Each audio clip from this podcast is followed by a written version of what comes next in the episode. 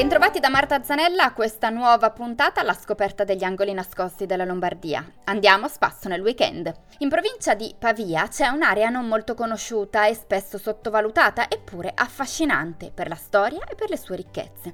È la Lomellina, terra di confine tra Lombardia e Piemonte, delimitata dal corso di tre fiumi, il Sesia, il Po e il Ticino.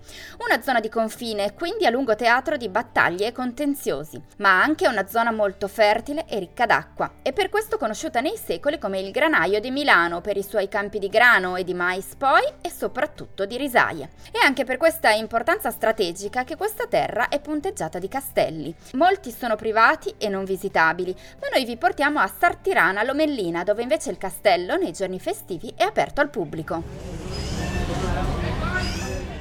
Quello di Sartirana è anche il più grande della Lomellina. Fu costruito nel 1300 per volere di Gian Galeazzo Sforza, ma trasformato come lo vediamo oggi tra il 1400 e il 1500 ma dal 1500 appunto il castello divenne poi di proprietà fino al 1934 della dinastia degli Arborio. Vi dice niente questo nome in una terra di risaie? Il castello ha un tipico impianto quadrilatero e conserva ancora il fossato e quattro torri angolari.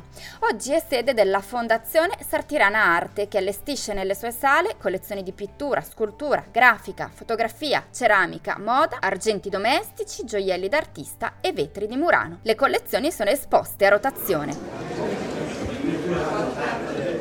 Il castello è interessante anche perché è inserito in un complesso di edifici a vocazione agricola, una corte rurale costruita a ferro di cavallo nel XVII secolo, quando la coltivazione del riso divenne un'importante risorsa economica per tutto il territorio della Lomellina. Le grandi sale, con volta a botte e a crociera, sono fatte di mattoni cotti nelle fornaci circostanti ed erano per la custodia delle granaglie dopo la mietitura. E infatti le pareti raccontano ancora questa storia e questo lavoro con i dipinti a tempera ancora conservati. E soprattutto soprattutto c'è ancora l'edificio della vecchia pila che purtroppo è visitabile solo in occasione di alcune visite organizzate. La pila è la struttura che veniva usata nel processo di pilatura, cioè la pulitura dei chicchi di riso dal sottile involucro in cui sono racchiusi, fondamentale nel ciclo di lavorazione del riso.